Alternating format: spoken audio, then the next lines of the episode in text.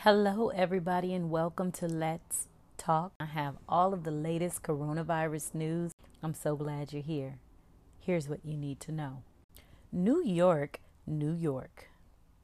Headlines from Italy are rapidly being overshadowed by the growing pandemic in New York City.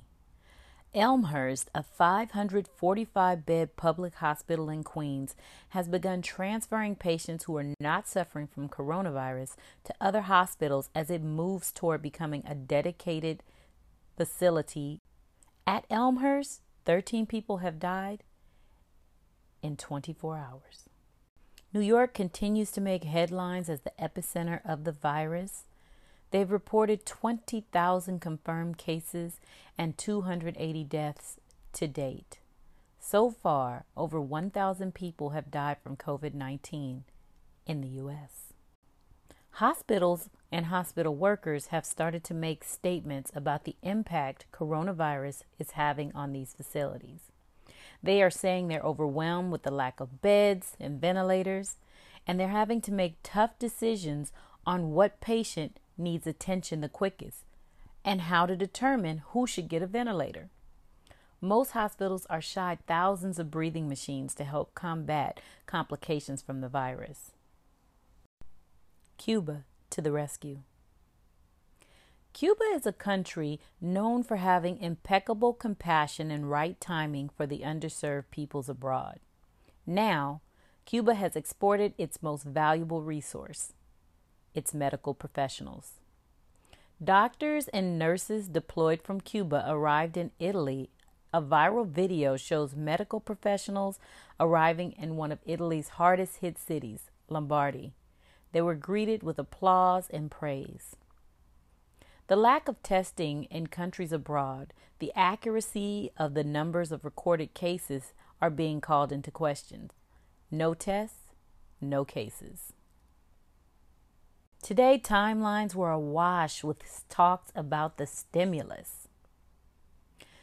The Senate late Wednesday unanimously approved a $2 trillion emergency package. This is set to be the biggest economic rescue package in U.S. history. The bill now goes to the House on Friday, where passage on a vote is scheduled to protect the safety of members and staff to prevent transmission of the virus. It will be a voice vote. This stimulus package includes direct checks to many Americans, a massive fund for industries, immediate aid for hospital, and backup cash for state and local governments. This decision comes on the heels of the first time the U.S. Health Department reported more than 200 coronavirus deaths in the U.S. in one day. Unemployment.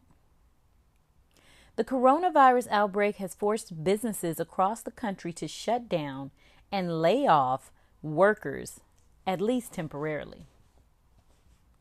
Tomorrow's claims for unemployment benefits are expected to soar to record highs Economists expect 1 million people to have filed for unemployment benefits in the week ended March 21st. This would be the highest figure ever recorded. State labor departments across the country are struggling to cope with the influx of unemployment claims. Online price gouging. A group of 33 attorneys generals called out leading online marketplaces for failing to adequately protect consumers from price gouging amid the coronavirus outbreak. The attorneys generals issued letters asking Amazon, Facebook, eBay, and Craigslist to more closely monitor their platforms for price gouging by third party sellers. Earlier this month, Amazon said it removed more than 1 million products for price gouging or falsely advertising effectiveness against coronavirus. Uber drivers and other gig workers could get relief in the Senate's 2 trillion aid package. Independent contractors and so called gig workers will be eligible to receive federal aid under the $2 trillion emergency package being considered by U.S. Senate, according to CNN. The language in the draft bill could provide additional certainty to millions of part time workers who drive for Uber or deliver for Amazon. The provisions are responsive to the requests by tech execs, including Uber CEO, who this week wrote to President Trump asking for economic support for Uber drivers. That is our news wrap up for March 25th, Wednesday. I want to thank you again for tuning in to Let's Talk. Please be sure to leave a comment. If there are topics that you'd like us to cover, please let us know. Again, my name is Anika Height. Stay wrapped up, strapped up, and if you need to, hazmat up. And catch me here tomorrow.